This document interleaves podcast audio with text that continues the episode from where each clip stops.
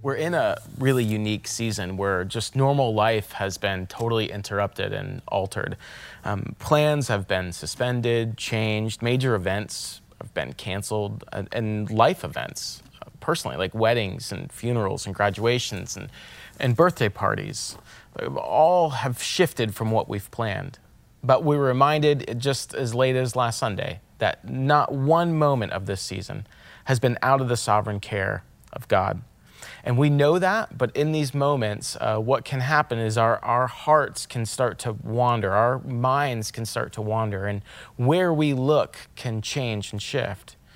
And so Hebrews chapter 12 kind of helps us with where we're to be looking to, where our eyes should be fixed, um, not only in this season, but especially on Good Friday. Hebrews chapter 12 verse 1 and 2, if you have a copy of the scriptures, it says this Therefore, since we are surrounded by so great a cloud of witnesses, let us also lay aside every weight and sin which clings so closely, and let us run with endurance the race that is set before us, looking to Jesus, the founder and the perfecter of our faith, who for the joy that was set before him endured the cross, despising the shame and is seated at the right hand of the throne of God. Now, the book of Hebrews was written to persecuted Jewish Christians, and the two purposes of this book are to encourage Christians to endure and to warn them not to abandon their faith. And all of that is rooted in Jesus, the Son of God, who became the ultimate heavenly high priest and offered himself as a sacrifice once and for all. In chapter verse 1, chapter 12 says this: Since we are surrounded. The writer is saying we're surrounded by these faithful witnesses. And in essence, what he's reminding us of is that faithfulness works. If you look back at chapter 11, we see all these amazing heroes of the faith who saw these incredible things happen in their lifetimes. Like it says kingdoms were conquered and the promises of God obtained, justice for the poor enforced, and they saw the dead resurrected. But then at the end of that chapter, there's also those also those who are imprisoned and beaten, afflicted, killed with the sword, sawn in two. And then we look to the history and generations of saints who have endured suffering and persecution and famine and war and disease for their faith. And we look at our global brothers and sisters today who are persecuted for the name of Jesus. And what the Hebrew writer is saying those who suffered for the faith and endured and persevered, they surround us. Faithfulness in difficult days it works. And then the author gives the instruction to lay aside the distractions of this world, lay aside the sin that chokes you out. There are so many incredible things that are already happening in this season, and I'm looking forward to hearing about even more that will grow in its soil. But there's also so many trends that are rising in society that show our human tendency and propensity to numb ourselves to pain and suffering and to find all these different ways to escape. There's a book that I've been reading through this quarantine, and in one section, the author is talking about God's revelation to John. And he says this He says, The great God with us visited his beloved friend John in a revelatory apocalyptic vision. And in that vision, John saw the resurrected friend Jesus who spoke a waking word. Revelation 16 15. I'm coming like a thief. Blessed is the one who stays awake, keeping his garments on that he may not go about naked and seen exposed. Through John, Jesus reminded his people to stay awake, to stay ready, to stay sober, and to stay clothed in his love. And even if we don't live to see some apocalyptic return, we, have, we each have our own end of days to reckon with. So, how silly to be found in the arms of lesser loves when that day comes. Pay attention to what hinders you. Pay attention to the sin that entangles you. And finally, in verse 2, look at our instruction, specifically as it pertains to Good Friday. The writer says, looking to Jesus, the founder, the perfecter of your faith. The perfecter, what he's talking about, all the highs and lows of your life are God begotten moments meant to perfect what he began. Whether it's COVID 19, or some other sickness or your job loss or your graduation that was canceled, your plans that have all been suspended, are they're all ultimately used by God for the perfecting of your faith. Well, in what way? How so? He says to keep us deeply tied to Him, to keep us deeply tied to our joy. God is not surprised by the chaos and the calamity of this world, or the chaos or the calamity that's in our hearts. That is why He sent Jesus. And that's why Jesus went to the cross. You see, the cross stands as this incredible reminder to us that God knows and sees you, and it's inviting you to look to Jesus. The cross identifies our need for help and shows us that our greatest help is found in the one who hung on it. How does the cross despise the shame? The phrase that the Hebrew writer uses there. You see, what looked like it would destroy life has brought life. The worst thing to ever happen to Jesus is the best thing that could have ever happened to humanity because it's there that he took on our shame, our sin, our punishment, our humiliation, our death. And because of that, those things could be scorned. Because Jesus endured those things, by faith in him, you and I can endure. For Easter, we're sharing our testimonies through the Jesus Changed My Life campaign on social media. And for many of us, our stories include shameful things from our past. For many of us, our stories are, are seasons of, of deepest regret. But because Jesus endured a cross that despised our shame, we can freely share about our past, knowing that it has been completely paid for in full, covered by the blood of Jesus, brought into the light, and the shameful things of our former lives are transformed into trophies of His amazing mercy and grace of God. Beauty comes from those ashes. The cross is the central moment of history that looked like a massive catastrophe but God was using it to put the laser focus, to set the sights on Jesus, to display his beauty and power and glory, that we would look to him.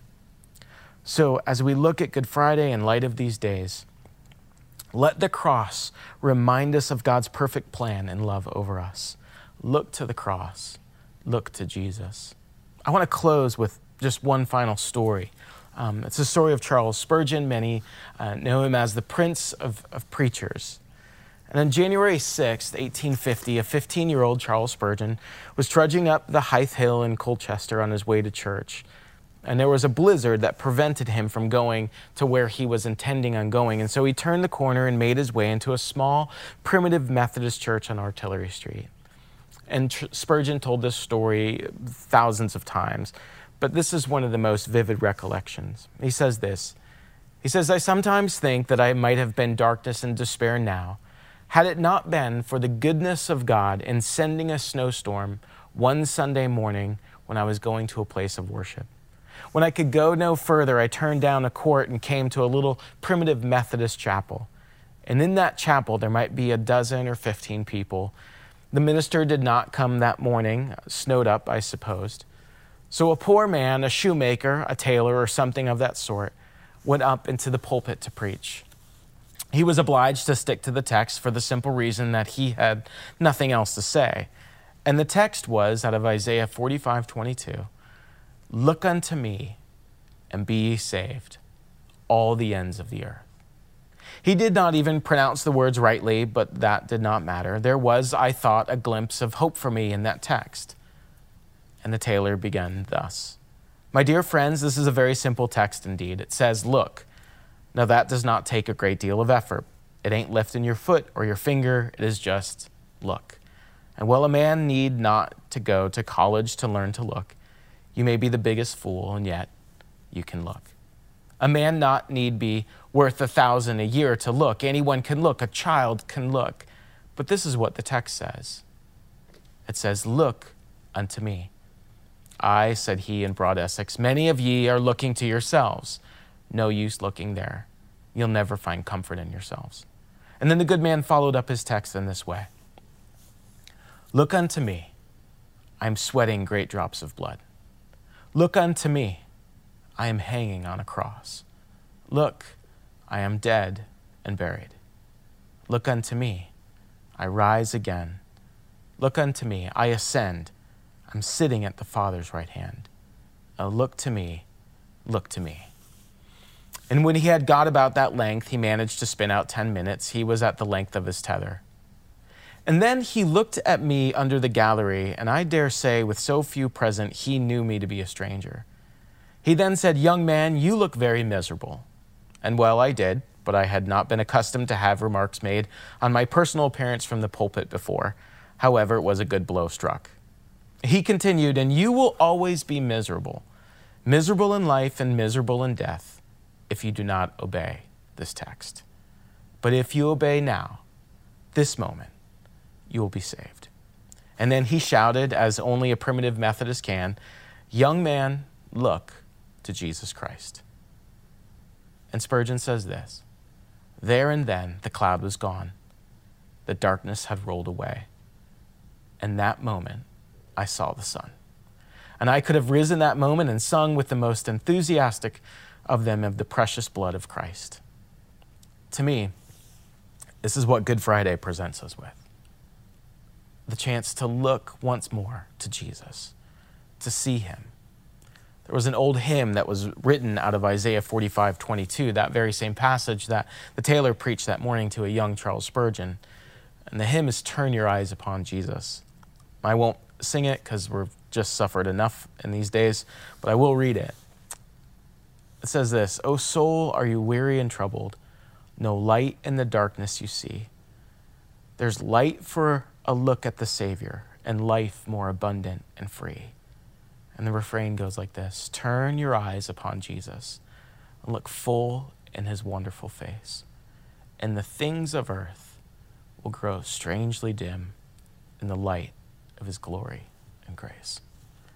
You see, right now, in this season that we're in, by God's grace, there's a real dimming of earthly things in our world so that we can more easily see the grace of Jesus. So let's look to him. Let's pray together, and then we'll take communion together.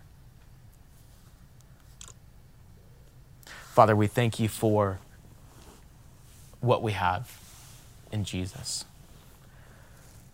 God, we thank you for the gift of your Son. We thank you for his perfect life. We thank you for his perfect obedience and perfect sacrifice. God, we thank you that the punishment and the penalty that was due us because of our rebellion and our sin was poured fully on him and paid in full through his sacrifice. As we move into this moment, God, where we take the bread and the cup, the body and the blood of Jesus, our hearts are full of thanksgiving. God, we're overwhelmed at the weight of our sin and what it cost you and God, with great joy, we look to you, Jesus. It's in your name we pray. Amen. If you um, have those elements handy, you can go ahead and take them um, now the bread and the cup.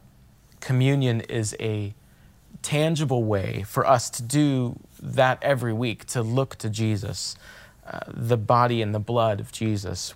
If you have the bread, look at the bread and see the body of Jesus bloody, beaten. The scripture says it's crushed, pulverized for our sin. And as you look at the bread, take and eat in remembrance and celebration of Him. In the same way, we have the cup.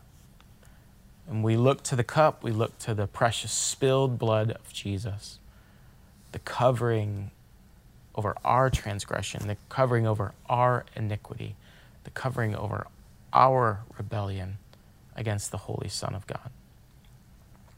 And as you take the cup, look, see the spilled blood of Jesus, drink in remembrance and celebration of Him. And that Hebrews passage, verse 3, says this, and this with this we, we move into a time of worship. Consider him who endured from sinners such hostility against himself, so that you may not grow weary or faint hearted.